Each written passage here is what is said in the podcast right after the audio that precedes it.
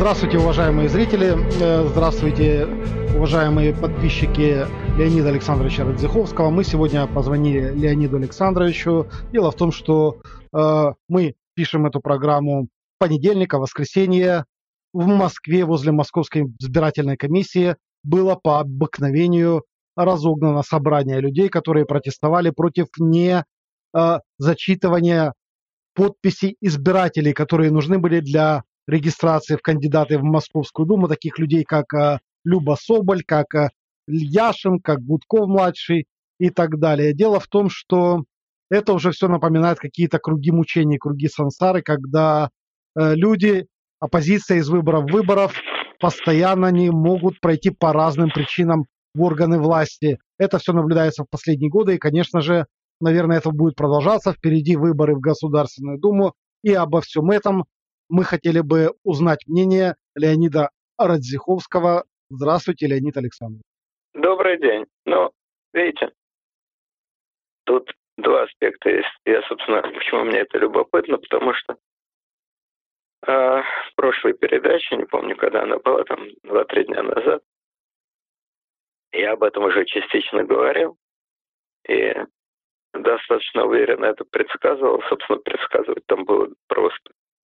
Значит, в этой истории есть три разных аспекта. Значит, один аспект такой зрелищный, шоу. Я там вчера был, так получилось. Это место москвичи знают, это Никитский переулок. Это от Тверской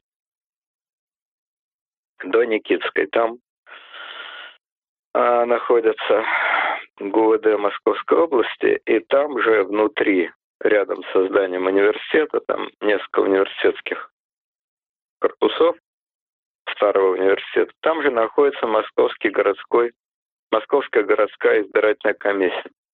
Та самая, которая отказывалась регистрировать, значит, вот этих кандидатов. Они после митинга пришли к этой городской избирательной комиссии и там что-то такое пытались протестовать, а менты их повязали. И вот я был, можно сказать, в тот самый момент, когда все это происходило.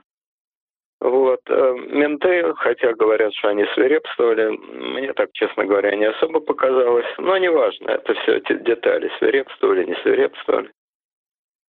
Там журналисты бегали в большом количестве, менты довольно охотно давали им интервью. В общем, ничего такого трагически судьбоносного э, в этом зрелище не было. Так же, как ничего трагически судьбоносного не было в самой этой демонстрации, которая вчера была. По данным, значит, ГУВД в ней участвовало тысяча человек. Ну, врут, конечно. Там было, я думаю, тысячи три, четыре. Но в любом случае тысяча, три тысячи, десять тысяч. Это для 15-миллионного города Москва ноль. Абсолютный ноль. Сколько-нибудь серьезная демонстрация в таком городе, это начиная с 50, со 100 тысяч, вот эта демонстрация. А 2, 3, 5 тысяч человек – это абсолютнейший ноль. Значит, с точки зрения вот такой бытовой, это было мелкое, совершенно незначительное городское происшествие, маленький-маленький цирк. С точки зрения политической, это было очень важное событие. А важное в каком отношении? В Московской городской думе были оппозиционные депутаты. Депутаты от Яблока там довольно долго сидели. А депутаты от, по-моему, СПС, если я не ошибаюсь. В общем, какие-то оппозиционные депутаты в Московской городской думе сидели годами, десятками лет. Их было мало, но они были. Абсолютно никакого значения они, естественно, не имели. И факт их избрания или не избрания никого, кроме них самих и узкого круга их друзей, приятелей, родственников и так далее, никаким образом не касается. Ни на что они не влияли, никаких расследований они не проводили, никаких палок в колеса мэрии они не ставили.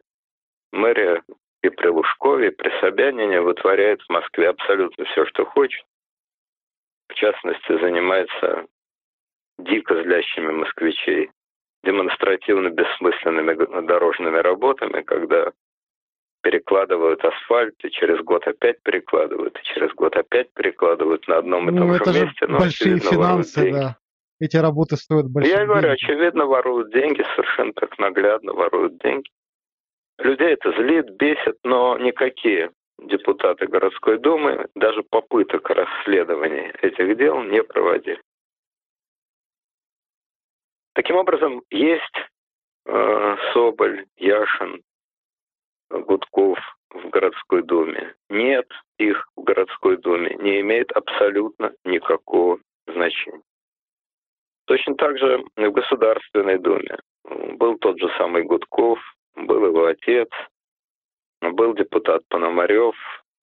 Это люди, которые голосовали, например, э, против присоединения Крыма, еще что-то такое.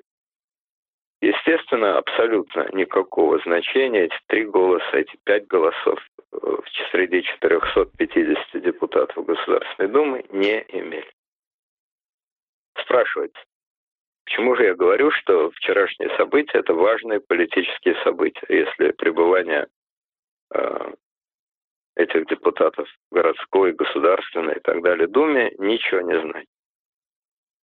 Оно абсолютно ничего не значит, в момент,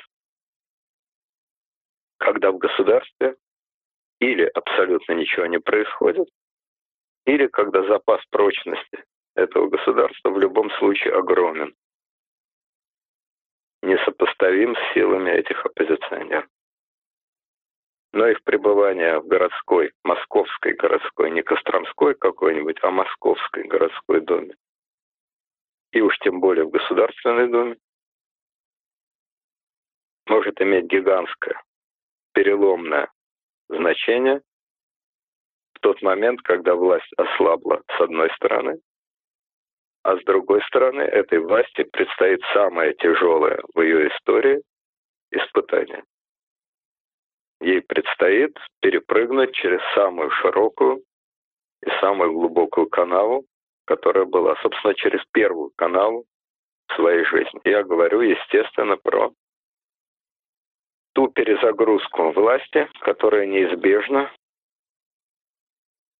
в 23-24 году. Вот э, я часто говорил, что Путин вступил в противоречие с временем. И вот это противоречие, оно наглядно выступает в 23-24 году. Время против Путина, то есть календарь. Не время в широком смысле, историческое время и так далее, это само собой но это широкое историческое время, оно сконцентрировалось в календаре. И вот песок из этих песочных часов сыпется. Пока они еще, верхняя часть еще абсолютно полна. Отдельные песчинки падают. Но календарь отменить нельзя. Все можно. Календарь отменить невозможно. 24 год. Выборы президента по закону, по Конституции Путин обязан уйти. У него есть несколько вариантов. Первый вариант – порвать Конституцию, ну так же, как, допустим, порвали договор с Украиной. Порвать Конституцию и присоединить уже не Крым, а, так сказать, присоединить Россию. То есть объявить фактически Россию просто монархией. Ну, монархией, диктатурой в стиле среднеазиатском. Попросту говоря, без метафор, это значит отменить в Конституции пункт о том, что никто не может быть президентом больше двух сроков. Просто отменить ограничения по сроку. Вы имеете Белоруссию, Узбекистан, ну и так далее. Много советских республик. Это первый вариант. Второй вариант – изменить Конституцию, переделать президентскую республику в парламентскую. Придумать какой-то орган под названием Госсовет, который будет руководить и который может избираться бесконечное количество раз и стать во главе этого Госсовета. сделать страну парламентской, где главная власть принадлежит не президенту, а премьер-министру. И избираться премьер-министром во главе правящей партии сколько твоей душе угодно. Это второй вариант. Третий вариант – изменить государство. Ну, например, собственно, это единственная возможность присоединить Белоруссию. Тогда с Россией покончено, с Российской Федерацией покончено. Возникло новое государство, новое государство, новый президент, новые выборы, все опять закрутилось сначала. Четвертый вариант. Просто-напросто. Взять чемоданчик, повернуться и уйти. Четко по закону. Но, естественно, уйти не просто так, а уйти, поставив преемника, надежного преемника. То есть сделать ровно то самое, что в 99 году сделал Ельцин. Найти Путина 2, поставить его, и все. Да, ты теряешь власть и внешние атрибуты, это правда, но тебе уже 72 года. Ты получаешь гарантии безопасности, спокойного, мирного, сверхбогатого существования. Все эти четыре варианта имеют много опасностей. А, порвать и отменить Конституцию и перейти в узбекистанский вариант. Да, значит, почему они имеют много опасностей? Главное. Потому что они будут происходить, как всегда происходят важные исторические события, в максимально неблагоприятной обстановке. Самой неблагоприятной обстановке за все время правления Путина. К 24 году он будет править 25 лет подряд. И вот э, из всех этих 25 лет момент, когда ему надо уходить, самый неблагоприятный. Почему? Потому что постоянно, где-то начиная с 2010 на самом деле года, понижается уровень жизни, несмотря на все усилия. То вбрасывают деньги, то, значит, э, раздают предприятиям, то еще что-то, то еще что-то. Тем не менее, уровень жизни неуклонно понижается. Неуклонно. Медленно, постепенно. Но в последнее время это совсем уж люди ощущают. Я вот за ЖКХ плачу сейчас примерно в два раза больше, чем пять лет назад а, значит, доходы мои отнюдь не увеличены. И я говорю о себе, потому что я типичный представитель. Почему э, ситуация ухудшается? Потому что экономическая модель сырьевой экономики себя исчерпала. Она работает на пределе, она выдает то, что может, но больше она выдавать не может. Несмотря на оптимальную цену нефти, несмотря на оптимальное внешнеэкономические условия, вся эта пустейшая болтовня про санкции, про это бред полный, никакого значения эти санкции не имеют. Россия великолепно торгует со всем миром, объем внешней торговли постоянно увеличивается, санкции это абсолютнейший пшик. Но модель не работает. Модель рентной экономики, где есть две ренты, сырьевая и административная, две трубы. Одна труба наливает, сырьевая экономика, другая труба забирает, административная экономика, рентная экономика. Вот эта модель двух рентных экономик, она работает как может. Работает на пределе, лучше она работать не будет, а хуже будет все время, потому что размеры ренты, административной ренты, все время увеличиваются, они не могут не увеличиваться, так устроен административный аппарат. Размеры административной ренты все время увеличиваются, а размеры сырьевой ренты практически не увеличиваются. Итак, уровень жизни населения падает. Раз. Раздражение населения все время растет. Это не всегда связанные вещи. Уровень жизни может падать, а настроение может быть довольно высоким. Классический пример Крым. Жили неважно тогда уже, но был дикий подъем патриотизма, энтузиазма и так далее, и так далее. Отмазки, которые использовались все эти годы, внешние враги Мы встали с колен, мы суверенны, мы то, мы все. Эти отмазки от постоянного употребления стерлись. Больше они не работают. То есть народ по-прежнему верит, что у нас есть враги, что мы в окружении, что мы героически совершили поступок, присоединив Крым. Во все это люди охотно верят. Но их это не волнует. Во всяком случае, это гораздо меньше волнует, чем постоянное раздражение от ухудшающегося уровня жизни.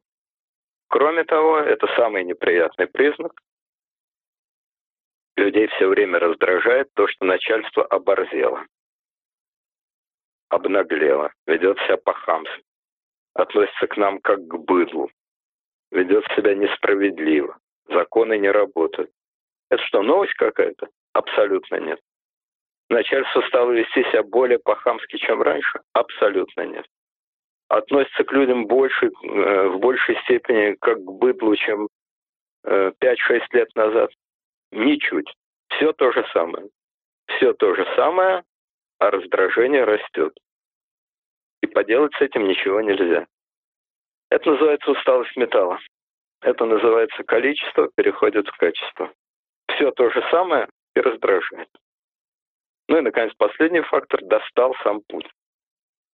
Путин, который действительно вызывал огромный энтузиазм в 2008 году, большой энтузиазм в 2013 году. Этот Путин надоел. И сделать с этим ничего нельзя, потому что нового Путина придумать невозможно. Его нельзя перезагрузить. Он такой, какой он есть. Он может только стареть. Больше он не может уже ничего. Путин надоел, и Путину надоело. Очень видно, как ему все это осточертело. Осточертели эти бесконечные проблемы, осточертел этот идиотский народ. И даже любимейшие игрушки, любимейшие из любимых, встречи с американским президентом, великая титаническая борьба с Украиной, геополитическое величие в Сирии и в Венесуэле, даже это ему, по-видимому, надоело, по крайней мере, никакого энтузиазма, никаких новых ходов, никаких новых штучек он не демонстрирует. Конечно, ему не надоело царский образ жизни не надоел, Хэллоуин не надоели. То есть надоели, но это часть жизни, это важнейшая часть жизни. Не надоело опаздывать на два часа э, к папе римскому и на пять часов на встречу с э, госсекретарем США, и чтобы они, суки, ждали и стояли. Это все не надоело. Это не надоело. Но остальное надоело. И вот в такой-то момент, после 25 лет власти, при уставшем, раздраженном народе, при в достаточной степени растерянных элитах, в этот самый момент надо не продолжать править, продолжать можно сколько угодно, хоть тысячу лет. Надо не продолжать править, а совершить фигуру высшего пилотажа. Изменить Конституцию под себя любимого. С тем, чтобы я именно такой я, надоевший, усталый, в раздраженной стране, остался навсегда. Мне кажется, я об этом много раз говорил, я в этом отношении достаточно оригинален, потому что все остальные говорят, нет, нет, именно так и будет, он навсегда останется. Мне кажется, что он остаться по совокупности этих обстоятельств просто не сможет. Не сможет. Что ему придется выйти. Я могу отдельно долго разбирать нелепость всех вариантов. Ну, одной фразой, Белоруссию присоединить невозможно, потому что Белоруссия не народ, не общество, то есть средний класс, ни лично Лукашенко этого не хотят, и ничего с ними сделать нельзя. Стать премьер-министром совсем невозможно, потому что премьер, Путин-то как президент, э, он отвечает за внешнюю политику, за мир на земле, за вставание с колен, то есть за такие вещи, которые проверить невозможно, которые существуют только в больном воображении телезрителей. В реальности их просто нет. Поэтому он всегда в порядке. А за реальность пенсии, ЖКХ, работу, цены отвечает проклятый премьер. Поэтому премьер всегда имеет рейтинг там в несколько раз ниже Путина. Так что же, он сам станет премьером? Сам себя разжалует из богов в управдомы, что ли? Премьер Путин будет отвечать за ЖКХ? 72 года после 25 лет власти. Вчера я с Ганди разговаривал, а сегодня я должен заниматься уборкой мусора. Это невозможно. Госсовет – это какая-то нелепая, бессмысленная конструкция. В России власть сильна тем, что она понятна. Вот царь, ну, президент называется, какая разница? Вертикаль. Если она размывается, президент есть, а вместе с ним какой-то премьер, еще какой-то госсовет, это делает систему и без того страшно неэффективную, рыхлую, делает ее просто невозможной. Она сама расползается, как гнилое сукно. Пока она ясная, простая, ну хоть как-то фурычит. А когда у нее появляются реально две головы, президент и премьер, президент и госсовет, все начинает сыпаться. Эта конструкция кое-как устояла. А в 2008-2012 году, просто потому что тогда был еще огромный запас веры в Путина, раз. И во-вторых, ему удалось найти такого президента, как Медведев. Но это же явление природы, это же уникальное произведение природы. Второго такого просто не найдешь. Долго будешь искать и не найдешь. Тем более, когда ты сам уже совсем не тот. Совсем не тот, начиная с того, что ты постарел на 16 лет. Вот, соответственно, мне кажется, единственное для него по совокупности векторов, вот результирующий вектор по совокупности сил, единственный вариант – это уйти. Но, разумеется, разумеется, уйти не абы как, а только единственно со стопроцентной гарантией полнейшей безопасности, то есть проведя преемник, сохранив всю конструкцию и проведя преемник уход Путина и приход преемника означал бы большой шаг вперед, означал бы, по крайней мере, что с идеей монархии в России, ну, еще один шаг от этой идеи сделан. Россия избавляется от монархической власти с 1905 года. Вот сейчас уже 114 лет. 1905, 1917, 1953 смерть Сталина, 1991. Вот так степ-бай-степ Россия отходит от монархии. Отходит, а потом движется назад.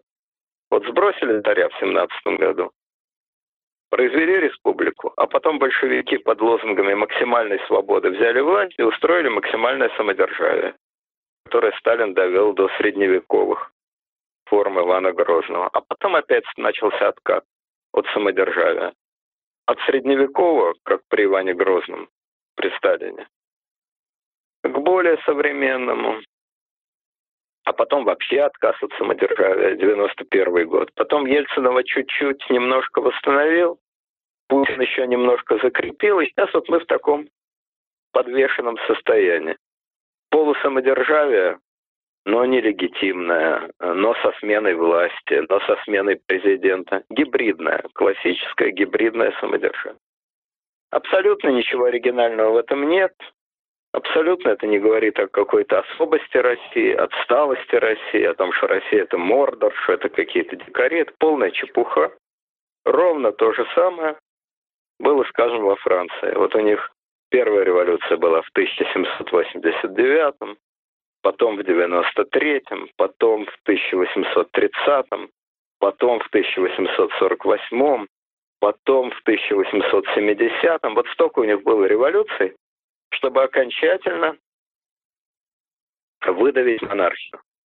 Но даже после революции 1870 года они хоть покончили с монархией де юре, но еще долго оставались надежды монархистов на возрождение. Вполне серьезные, не анекдотические, вполне серьезные надежды.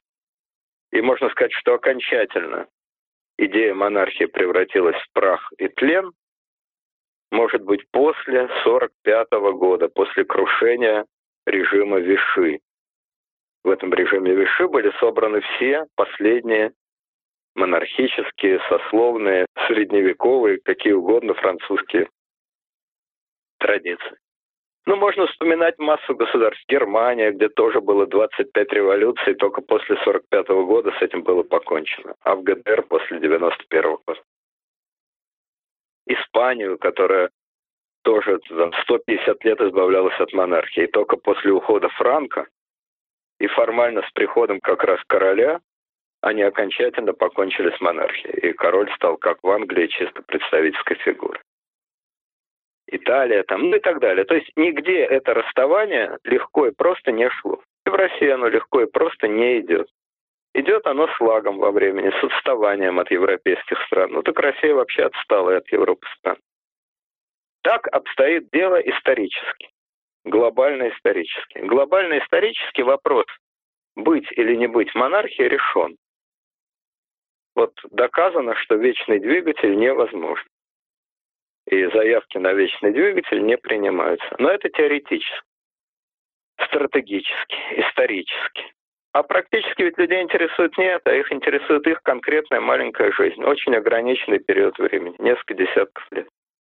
И вот тактически, тактически, возрождение монархии в России, сохранение монархии, усиление монархии, возможно. По крайней мере, попытаться в это сыграть власть может. Итак, резюмируя, какие задачи стоят перед администрацией президента на данный момент? Задача номер один и номер два и номер десять.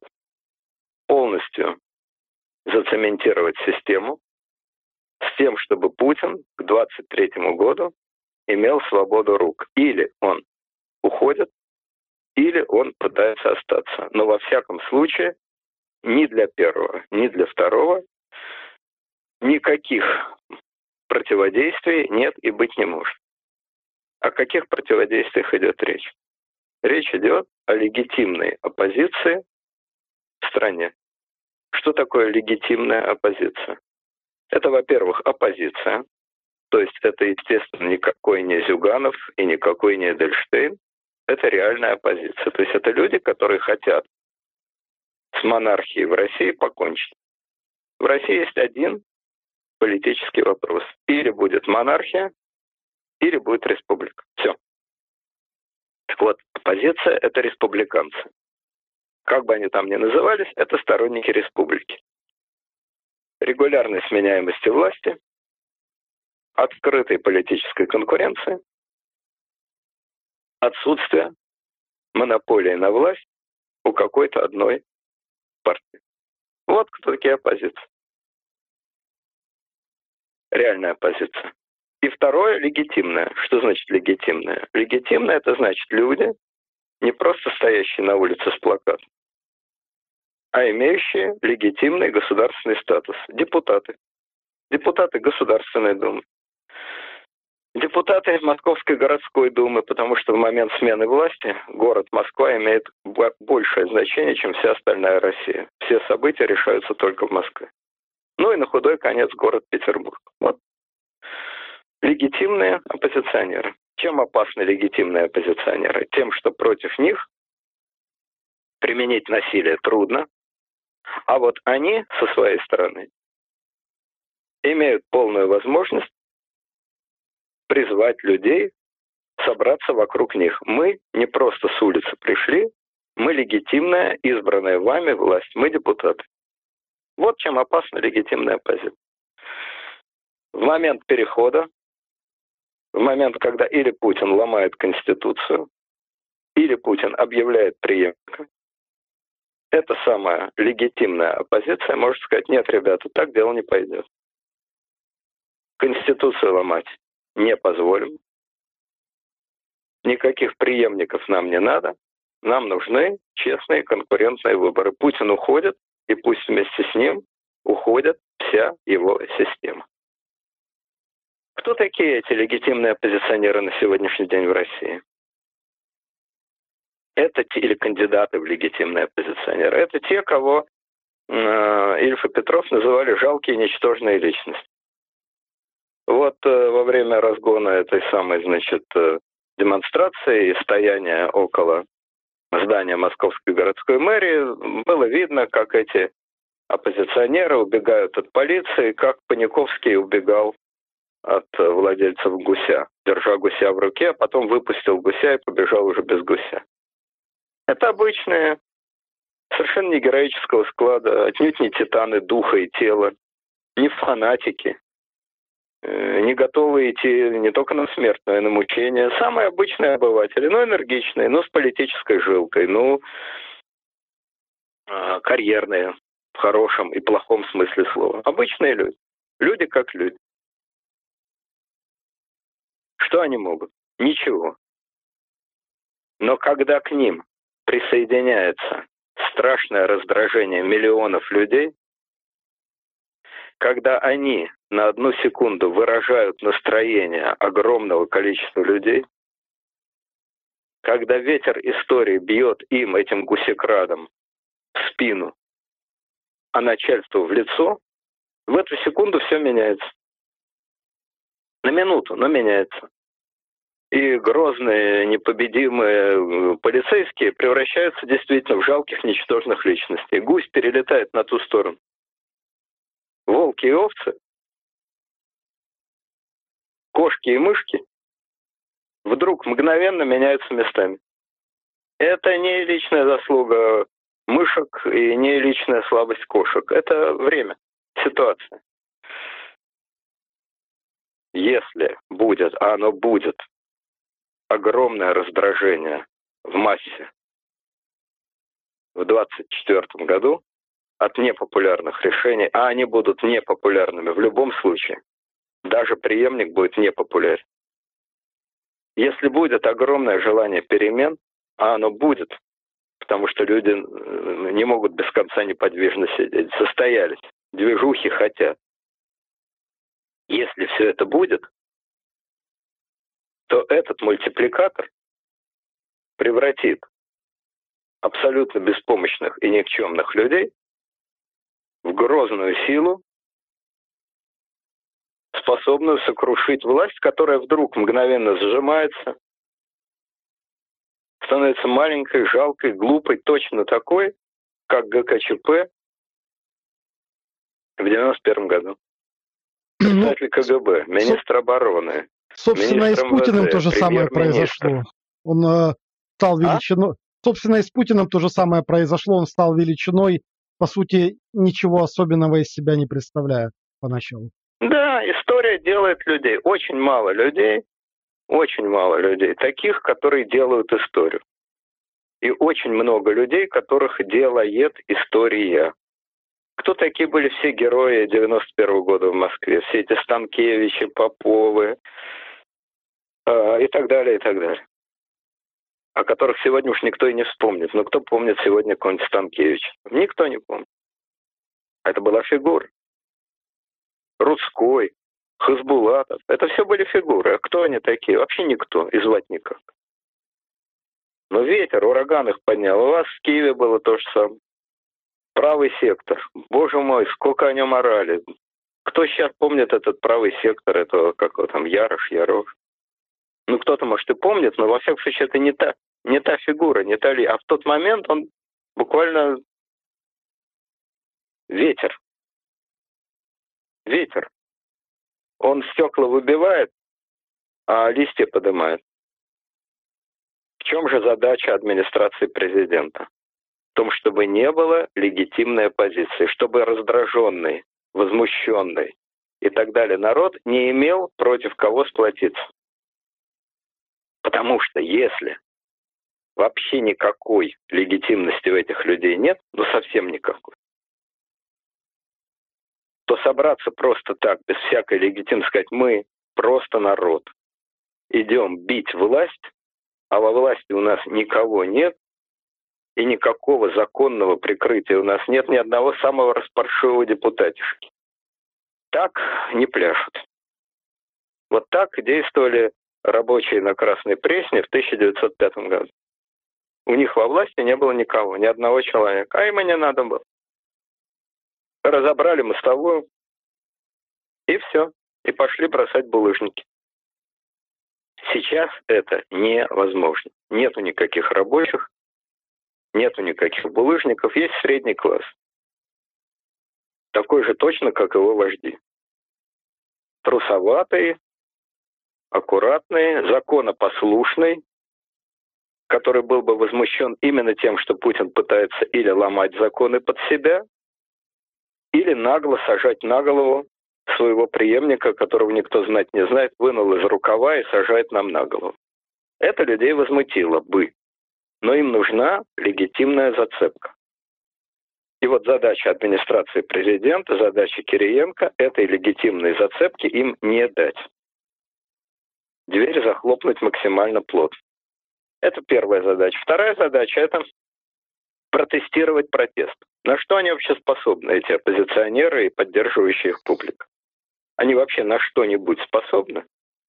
Вот вчера, значит, 14 э, июля была такая маленькая проверка. Она показала полное совпадение эксперимента с теорией. В теории известно, что эти ничтожества ни на что не способны. Эксперимент показал, да, абсолютно ни на что не способны. Маленькая кучка раз, очень мирная кучка два. Драться не будут, против лома у них нет приема. Вот и все. Администрация президента, которая руководила всем вчерашним действием, московская мэрия тут вообще исполнитель лишний раз убедилась в двух вещах. Первое. Ничего эти люди не могут, а с ними можно все. Кошки мы, мышки они. Второе.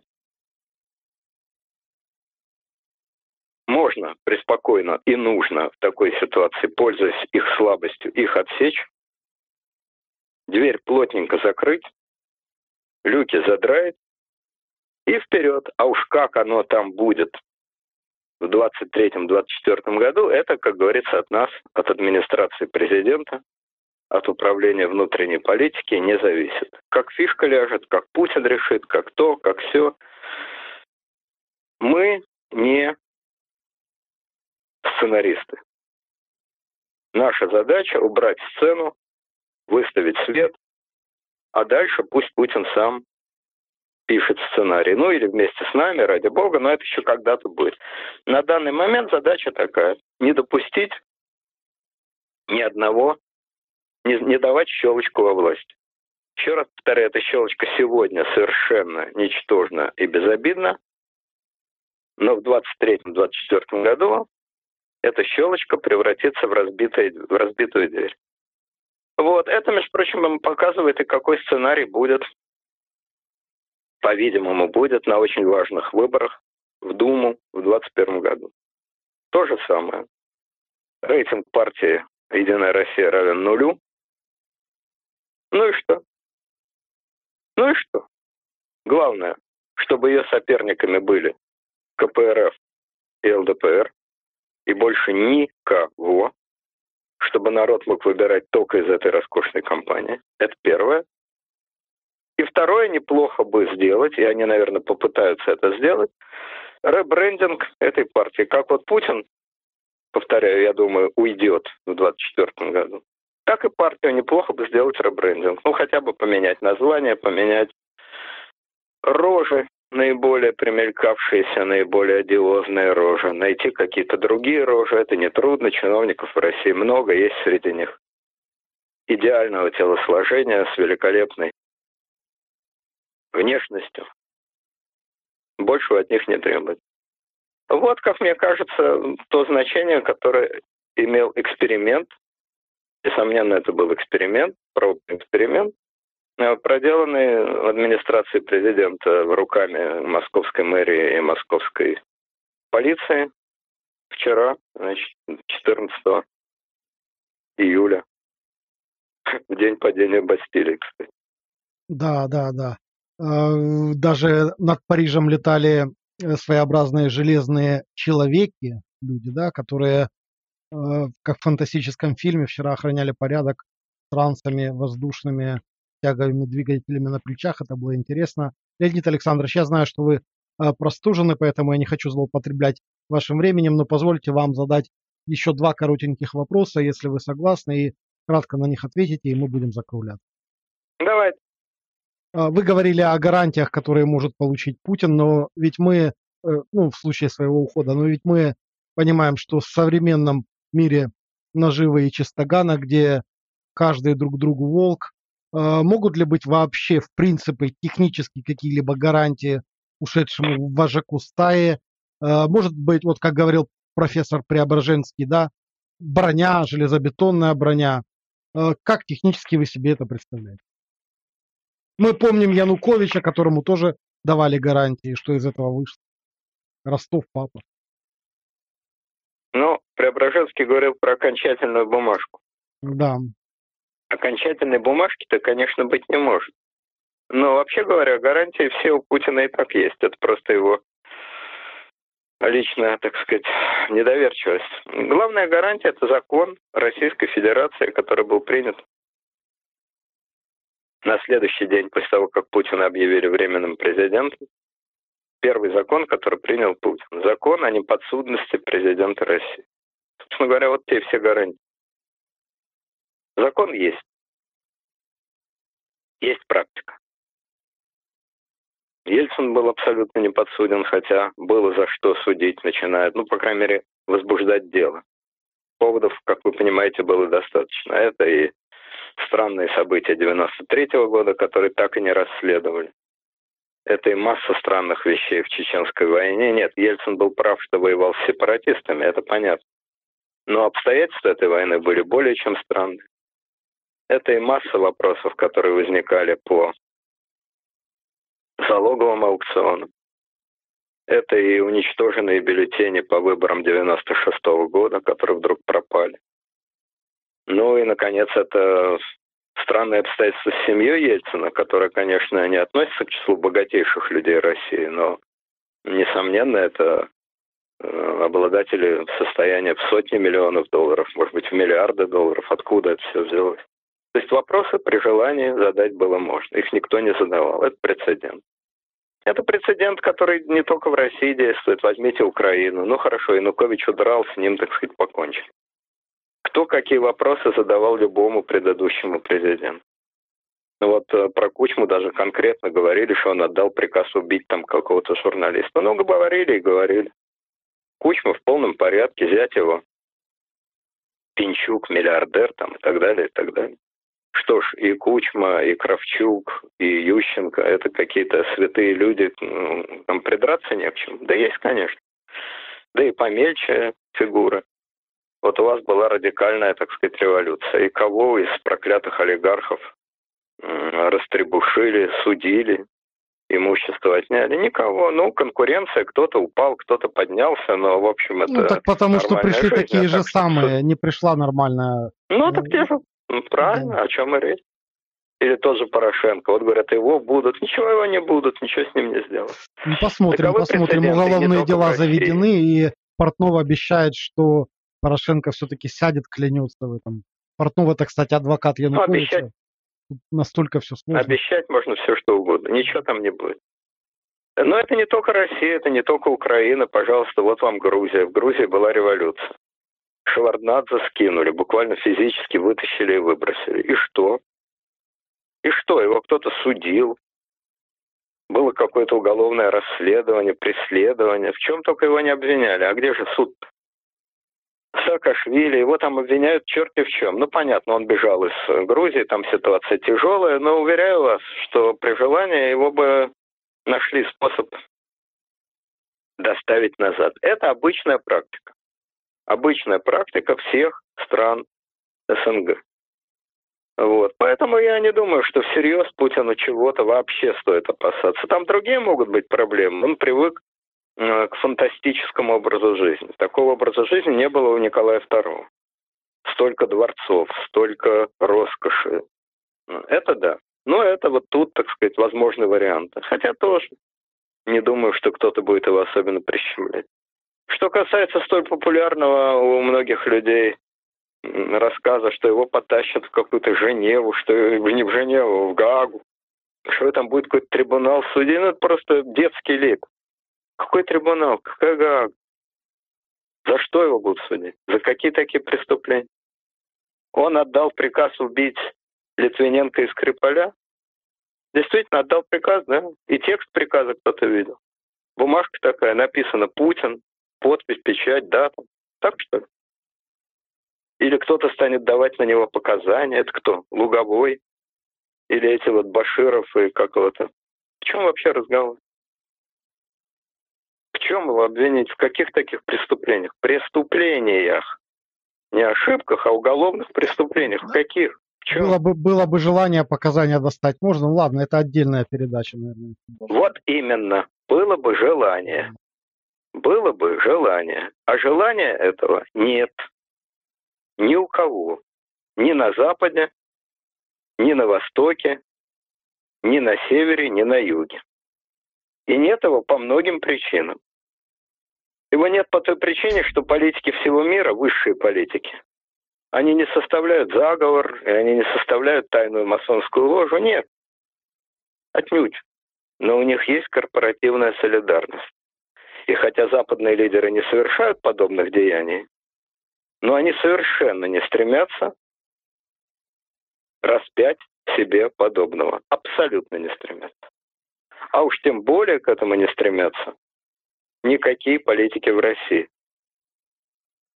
Потому что если начать создавать такие прецеденты, то встает один маленький вопрос. И кто тогда может чувствовать себя в минимальной безопасности? Кто? Какой прокурор, судящий Путина?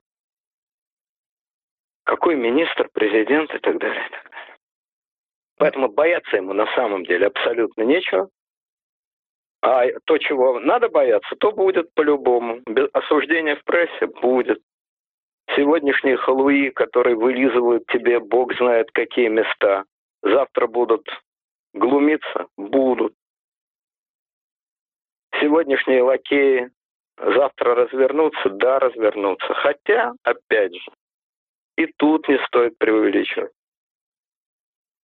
Главная тема проклятий в России – это проклятые 90-е. Проклятые, проклятые, проклятые. Кто проклят? Ельцин проклят. Где он проклят? На Первом канале, на Втором канале. Вы когда-нибудь слышали ругань против Ельцина? Не против 90-х, не против либерастов, а против Ельцина, лично против Ельцина. В исполнении Соловьева, Киселева, программы «Время». Никогда, ни разу. Ни разу. Не прикасаем. Болтуны, журналюги могут болтать, пожалуйста, но государственные каналы – нет. Парламент – нет. Государственные органы – нет. Все прямо наоборот. Открыли гигантский музей Ельцина, значит, э, в Свердловске Наина Ельцина получила какой-то орден. Да что говорить, Горбачев, величайшая катастрофа, распад Советского Союза, бла-бла-бла, бла-бла-бла. И что Горбачев? Под судом, под следствием скрывается. Кто-то задал ему вопрос о его роли в событиях 91 -го года. Только вопрос. Нет. Недавно Михаил Сергеевич получил орден Андрея Первозванного из рук Путина. Это самый высший орден, который только существует в России. Самый высший знак монаршего благоволения. Че, Путину так симпатичен Горбачев лично? Да ни в одном глазу. Наоборот. Но он мой предшественник. Корпоративная солидарность. Поэтому бояться физически нечего, бояться морально, да, отношения безусловно. Изменится и часть того раздражения, которое накопилось и которое сегодня плещется в интернете, часть выплеснется и в СМИ. Это правда. Ну и что? Ну и черт, выплеснется и выплеснется. Леонид Александрович, завершающий вопрос. Э, хотелось бы у вас узнать ваше мнение о том, как будет действовать оппозиция. Она наконец-то поймет, что ее не пропустят, ну, постарается не пропустить, что эксперимент, о котором вы сегодня говорили, удался, и вообще скажет, что в России выборов нет, власть нелегитимна, незаконна, и все пронизано криминалитетом, и, не будет, и мы не участвуем в этом цирке. Либо она снова будет наступать на те же грабли? И вообще, есть ли у нее шансы, если она пойдет на выборы в Государственную Думу, пройти все-таки эти заборы, эти эксперименты, которые ставит власть, и все-таки получить депутатские мандаты и сделать то, о чем вы говорите, действительно получить реальные рычаги в момент, в момент перехода смены власти, что вы считаете очень важным. То есть, грубо говоря, как вы считаете, пойдет ли вот эта вот оппозиция, пойдет ли она в Государственную Думу после того, что произошло в воскресенье? Безусловно, пойдет. Безусловно, не пройдет. Пойдут они по тем же самым граблям, отнюдь не потому, что они такие глупые, тупые и что-то не понимают. Просто у них другой игры нет. Вот когда говорят, Путин всех переиграл, совершенно точно. А знаете, почему он всех переиграл? Потому что он со всеми играет в одну и ту же игру, в кошки-мышки, где он кошка. И будь ты мышка ста пядей во лбу, ты ничего не сделаешь с кошкой, просто потому что она кошка, а ты мышка. Пока у вас такие роли, тебе ничего не поможет. Как только ваши роли поменялись, та же самая грозная кошка становится глупой, беспомощной, бессильной, а та же самая идиотская, жалкая, ничтожная мышка становится всемогущей кошкой. В ролях дело. Да, бывают люди, бывают политики, которые способны идти против течения. Но явно, что таких людей среди российской оппозиции нет. А вот э, Ленин в свое время говорил, что надо умело сочетать тактику легитимную и нелегитимную тактику борьбы открытой, профсоюзы, участие в Государственной Думе и так далее, и так далее, и тактику борьбы закрытой, создание партии нового типа, то есть, попросту говоря, террористической партии с единым руководством, готовой взорваться в любой момент и перейти к разбойничьим действиям. Вот он умел это сочетать. И то, если бы не война, черт из два бы что-нибудь там счел. Тем не менее, он умел это сочетать. Умел это сочетать Адольф Гитлер. У него была очень легитимная, огромная партия, э, в Рейх, э, представленная в Рейхстаге, и у него была нелегитимная часть, это армия, его собственная личная армия, которой командовал Рэм, которая вела практически гражданскую войну на территории Германии, занималась убийствами, драками и так далее. Умелое сочетание легитимной и нелегитимной политики привело его Гитлера, то есть к власти. Кстати, под лозунгом наведения порядка. Классическая тактика бандита, который сперва сожжет лавку, а потом приходит к владельцу и говорит, ну ты хочешь, порядок навели или нет? Да, есть такие политики, но в России ни условий для таких политиков нет, ни политиков таких нет. Поэтому ни о какой все эти крики, которые сейчас ну, косяком идут из интернета, с сайта «Эхо Москвы» и других сайтов, со стороны оппозиции. Власть сама перекрыла себе возможность для мирной эволюции. Власть толкает нас к нелегитимным действиям. Власть толкает народ к революции. Власть своими руками готовит революцию. Вот я думаю, что Кириенко это читает. Ну и не то чтобы хохочет, он человек сдержанный, ну так тихо-тихо улыбается. Самом деле, к революции. Вот так-таки к революции. Вот к нелегитимной, народной, как в пятом году, да? Любовь Соболь, Навальный, Шендерович, еще там кто-то. Возьмут ломы, разломают мостовую, разберут кирпичи. Вот так оно все и будет. Ну-ну, посмотрим. Как вы, господа, перейдете к нелегитимной народной революции.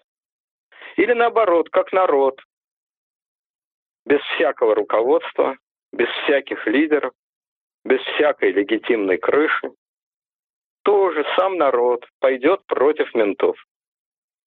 С голой грудью на пулемет. Посмотрим. Интересно даже. Вот я думаю, Кириенко такие чувства испытывает, читая эти тексты. Да, вы, господа оппозиционеры, проговорились. Проговорились. Вы вслух все сказали. Вы сами сказали, что вы во власти. Это шанс на легитимную смену власти. О, а нам не нужна легитимная смена власти. Можете вы это понять? Нам никакая не нужна. Ни легитимная, ни нелегитимная. И поэтому, именно поэтому, потому о чем вы говорите, мы вас ни в какую власть близко не пустим. И удовольствие от легитимной смены мы вам, а вы нам, не доставите. А нелегитимной смены не будет. Ее не будет потому, что вы трусы, и потому что народ с голыми руками, с гармошкой на пулемет не пойдет. А большевистской партии или штурмовых отрядов у вас нет и не будет никогда. Вот и все.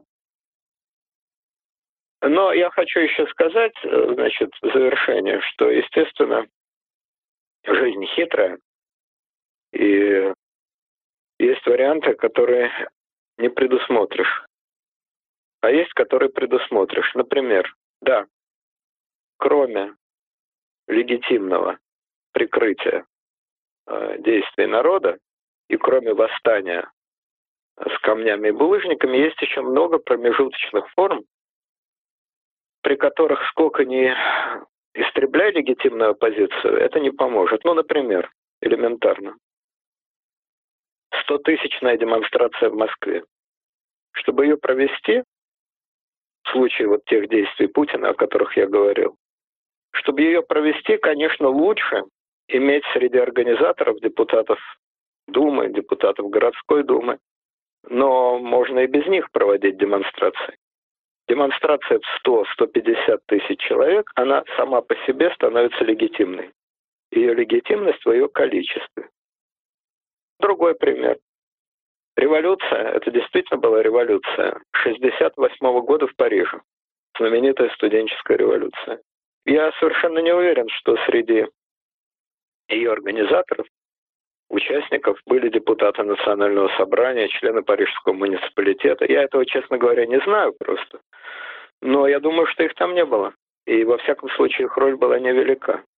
Поэтому, когда начинается стихийное выступление народа, действительно массовое и стихийное, то в этой ситуации легитимность или нелегитимность его руководителей начинает играть второстепенную роль. Вот этот лозунг «Мы здесь власть», который выкрикивают на митингах в Москве, он смешон. Но он смешон по одной единственной причине, потому что это выкрикивает 5 тысяч человек. А когда это выкрикивает 200 тысяч человек, он совсем не смешон. Это не лозунг, это просто становится правдой в ту же минуту. Поэтому роль э, легитимного прикрытия, она решающе важная в момент организации выступления, чтобы было не страшно.